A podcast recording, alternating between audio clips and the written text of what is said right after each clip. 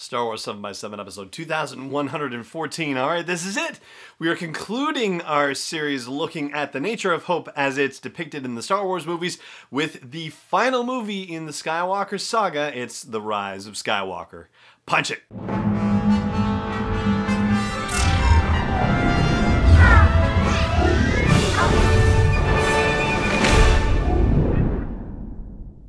Hey, Rebel Rouser. I'm Allen Voivod, and this is Star Wars 7 by 7 your daily dose of Star Wars joy, and thank you so much for joining me for it. So, here we are at the final episode of the Skywalker saga, the final episode of our look at hope as it's depicted in Star Wars movies, at least until December of 2022 or January of 2023, you know, giving it a little time after the next Star Wars movie is scheduled to come out. But let's not get too far ahead of ourselves. We're here to talk about the rise of Skywalker and the way hope is described in the movie, which you know, it's kind of funny actually. One of the things that jumped out at me immediately was not necessarily so much hope related as it was structure related. It reminded me about the conversation that we had about Return of the Jedi and how hope was depicted, but we also got into the conversation of how oh, that first 30 minutes or so of the movie played out. Back then, we talked about a gentleman named Robert McKee who wrote one of the seminal books on screenplay writing called Story and has a story seminar that's very popular and, you know, their genre seminar now and some other things too. I actually went to his story seminar many years ago when it was at the Omega Institute in upstate New York for a week long thing with Lonnie, and it was absolutely fascinating. And one of the things that he talks about in structuring screenplays, he talks about it as form, not formula, but about reversals, about reversals of fortune and how to you know, keep the audience engaged, how to keep the action flowing, how to keep a screenplay story rolling. And by reversals, it means that you want to try to reverse the fortunes of the character every so often and you know in a manner where it's believable essentially. So that actually happens pretty well throughout at least the first part of the rise of skywalker. You think about kylo ren he starts off in a negative place because there's a threat to his authority, right? With the Emperor's broadcast. So he is on a march to find the Emperor, and he flips from the negative to the positive when he gets a hold of Darth Vader's Wayfinder, because now he has a way to get to the Emperor. When he gets there, he finds out that the Emperor is not just the Emperor, but he's been every voice inside his head. That Snoke wasn't real, that the Vader stuff was manipulation, and so his whole worldview is trashed and realizes that he's been manipulated for years. So he goes back to the negative. But he immediately is brought back to the positive when he says, you know, what can you do for me? What's in it for me? And the Emperor says everything and offers him the access to the Sith fleet and says he could be the Emperor of a new empire. All he has to do is kill the girl and that's it. So he goes negative, positive, negative, positive right off the bat. If you think about the resistance, well, I could trace this all the way through Pasaana, basically. The Resistance starts off negative as well. I mean, they've been beaten down since The Last Jedi, and they also heard the Emperor's broadcast, so things are negative for them. First thing we see of the resistance is them finding out that there's a spy in the First Order and they're getting information from them. So that flips them to a positive, and then you have the negative of them being ambushed by TIE fighters, and then you have the positive of them escaping. But then you have the negative of them finding out what was in the information that the spy sent, that it was verifying the worst possible case scenario that they have 16 hours before the galaxy is basically trashed. But in a positive note, they find out where this fleet is, and Rey has an idea of how to find it. So they get to Pasaana, and before they can find anything, Kylo Ren finds them, which is bad. But then Lando is able to come rescue them, which is good. But then, as Lando gets them away from the initial First Order onslaught, they're trying to escape, and the First Order sees them again and chases after them. But then they beat the First Order again. But then they fall into quicksand. But then they find the dagger. But then there's this Vexis. But then Rey heals the Vexis and they're able to escape. But the Millennium Falcon can't be used because the First Order has already presumably taken it. Thankfully, Ochi's ship actually works. But Rey senses Kylo Ren coming and has to go out and face him. But Rey is able to destroy his TIE fighter. But Chewie is taken captive. But Rey is able to somehow capture the ship with the Force. She is that strong in the Force. But Kylo Ren survived his crash and is now fighting with Rey, and Rey actually blows the darn thing up. And then they're able to escape, which is still, you know, a positive because at least they didn't also get captured. But yeah, you can see that positive, negative, positive, negative, positive, negative the whole way through. And so I did try to go you know, on a search and see if there was any evidence of Chris Terrio being a Robert McKee devotee. I know maybe J.J. Abrams is too, but I was focusing on Chris Terrio because he's the new part of this whole equation. And the only thing which is very tenuous is that Robert McKee has been a, a professor at the University of Southern California and it turns out that Chris Terrio graduated from the University of Southern California. So I don't know whether McKee was a professor at the time that Terrio was a student, but you know, there you go. But let's talk about hope, which is the real reason we're here, okay? The resistance was on its way to rebuilding, and this is stuff that we know from the backstory stuff from the novels and the comics and that sort of thing. But where we find them on Ajan Kloss you know, they're still rebuilding. They don't have a fleet that can actually help them out. And Rey is still training. She is not at the place where, you know, she feels comfortable with what she's doing to the point where Finn is getting angry and saying, like, we need you out there, not here. And she's already feeling badly enough about how things are going based on her conversations with Leia this is what we're learning about it, that she's in a real rock and a hard place. So there's not a heck of a lot of hope brewing for the resistance right now. And then you add on this business about the Emperor's broadcast, and then the information from the spy saying that there's this enormous fleet. It's actually legit. Yeah, so we start in a real hope deficit in this movie. But there is a glimmer of hope in the fact that Exegol is a word Rey has encountered before inside the sacred Jedi texts, and there's a chance to actually find out where this place is so they can bring the fight to Exegol. That's where everything really gets going. And from there, structurally, in a way, the movie unfolds almost like the third act of Rogue One in a way, because it's our heroes doing the one thing that they can do and the whole picture of what they have to achieve is just so enormous that it's impossible to deal with. And so they have to break it down into the discrete steps that they can follow. It's like Jyn Erso saying to the crew of Rogue One that we'll get on the ground and then we'll take the next chance and the next chance and the one after that until we succeed or the chances are all spent. Or you could also compare it structurally to Return of the Jedi as well, because our heroes go on a mission together, but ultimately the force wielding person has to divert off onto an entirely separate mission to encounter and defeat the biggest evil of all, an evil that is also force powerful too. But because of that, hope becomes sort of a very functional thing in The Rise of Skywalker. Hope exists as long as this sort of straight line momentum is allowed to continue, right? So when there are these positive moments, like finding Lando, for example, and getting more information about what was happening on Pasaana with him and Luke, finding Ochi Speeder and his body and finding the dagger, that sort of thing as these particular you know mini milestones are achieved that allows hope to continue. And yes there are winds that buffet hope when the fortunes reverse but ultimately as long as they are able to continue to progress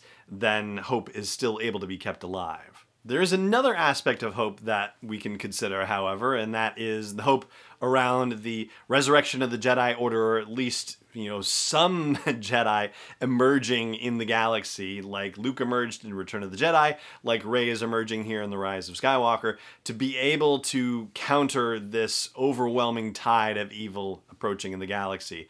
And Rey is that person, although it's not really described so strongly by anyone except of all characters Babu Frick, who relays a message to the First Order defectors on Kef Bir, and Jannah says, Babu Frick said you were the last hope, in referring to Rey. I mean, Poe just refers to her as a fighter, and while that's not inaccurate, it kind of undersells what Rey's qualities are to the battle. Anyway, yeah, that hope is really not dealt with very much at all, and in fact, Rey as a beacon of hope is discussed more from the negative side of the house than it is from the positive side of the house.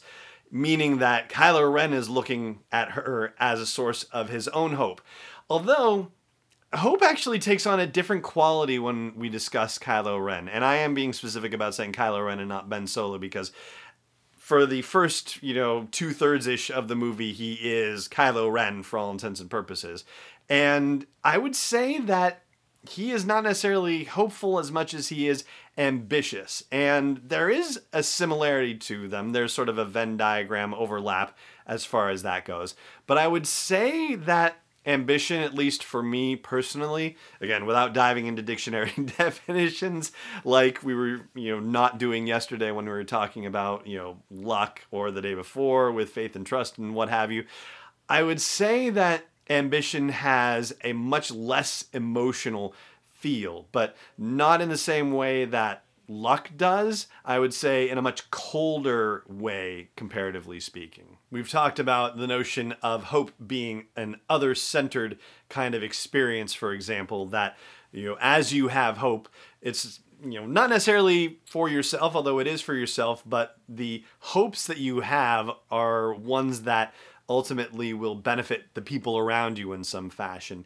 Ambition, by you know the opposite token, does actually, I guess, benefit some people potentially, right? So everybody in the First Order could benefit from Kylo Ren, you know, being the right kind of supreme leader for the time in which they're moving. But as Kylo is being ambitious, he's really only thinking about himself and his own rise to power, his own grip and hold on power. Whereas people who are operating from hope aren't necessarily thinking in so selfish a fashion. And actually, now that I think about it, they both kind of offer their own interesting blind spots, hope and ambition do. For example, when you think back to The Last Jedi and that fun miscommunication between Rey and Kylo Ren, where they have both seen the future somehow, and each of them thinks that the other is going to turn, but nope, that's not quite how things actually worked out. But let's come back to the idea of hope in the rise of Skywalker. So, as we talked about, you know, with the reversals of fortune in the structure of the movie, the characters' hopes are constantly in manipulation. And so ultimately, it comes down to the natural tendency for our characters to be hopeful people. And this is another situation where the idea of hope versus ambition and it being other centered versus being selfish. Our main heroes, Rey and Finn and Poe, are all hopeful about the state of the galaxy and want to see things happen for the better, whereas that is not necessarily Kylo Ren's case. I mean, I guess in a way he thinks it's better, but he's not thinking of, you know, all the people on, say, Tatooine and that they're going to have a better life under the First Order, right? This is not his driving mantra. Whereas if you asked Rey or Finn or Poe that question, they would absolutely say, yes, you know, we care. Maybe they can't do everything about every planet everywhere, but it does matter to them, whereas it definitely doesn't matter to Kylo Ren at all. But that's also part of the reason why they are our heroes in this, because they have this natural tendency toward hopefulness. And that becomes part of the crux on which this movie actually turns, because not everybody in the galaxy is as naturally hopeful, and so it's going to take a spark to be able to get them going. The spark that lights the fire that burns the First Order to the ground, as we talked about in the last Jedi discussion. In this particular case, it's that Lando and Chewie are going to go out and broadcast a message to let people know that the fight is at Exegol. And one of the themes that has been carried through in this movie is the notion that the First Order wins, as Zorii Bliss says, when they make you think you're alone and that there really is more of us than there are of them. So that is the message that Lando and Chewie are going to carry out there that they can defeat the First Order, the Final Order, this horrible amalgam of Sith related Empire technology. If everybody comes and joins, and Poe's message to everybody in Ajan Kloss is that we've got friends out there and they will come to help if they believe there's hope. So not everybody can generate this within themselves. They need other people to generate it for them from the outside before they're able to buy into it. And this is important because it leads later on to sort of a big bang hope moment that even though structurally speaking, there's a similarity between Return of the Jedi and The Rise of Skywalker, Return of the Jedi doesn't have this same kind of big bang hope moment. It does have a big bang, but that's the end of the battle for all intents and purposes, whereas it's not the end of the battle when it happens in The Rise of Skywalker. So just thinking back to Return of the Jedi, right? The battle happens on three fronts. It's happening on the surface of Endor, and then it's happening in space around Endor and the Death Star, and then it's happening on the Death Star itself with Luke and Vader and Palpatine. In a similar fashion, you have a Force wielders battle with Rey and Palpatine and Ben Solo eventually showing up.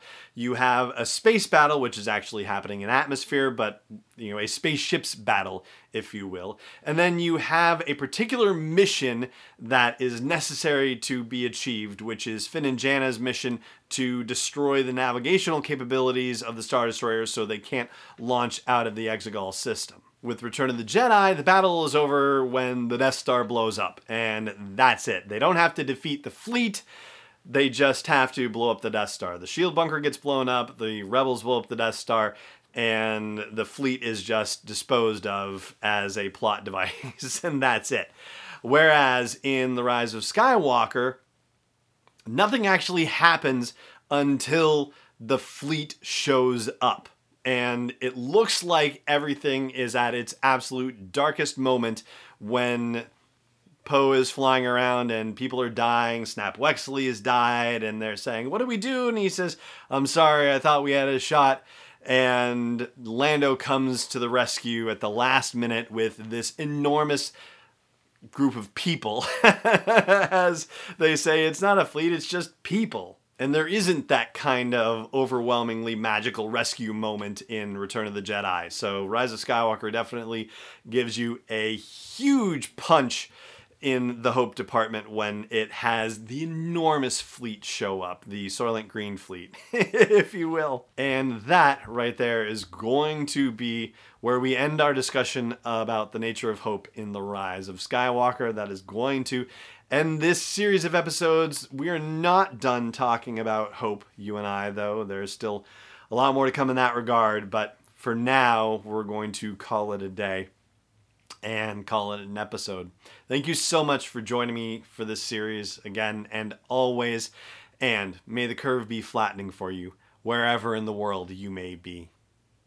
This podcast is not endorsed or sponsored yet by Lucasfilm Limited, Disney, or 20th Century Fox. It is intended for entertainment and information purposes only. Star Wars, the Star Wars logo, all names and pictures of Star Wars characters, vehicles, and any other related Star Wars items are registered trademarks and or copyrights of Lucasfilm Limited or their respective trademark and copyright holders. May the force be with them. All original content is copyright 2019 by Star Wars 7x7. We hope you love it.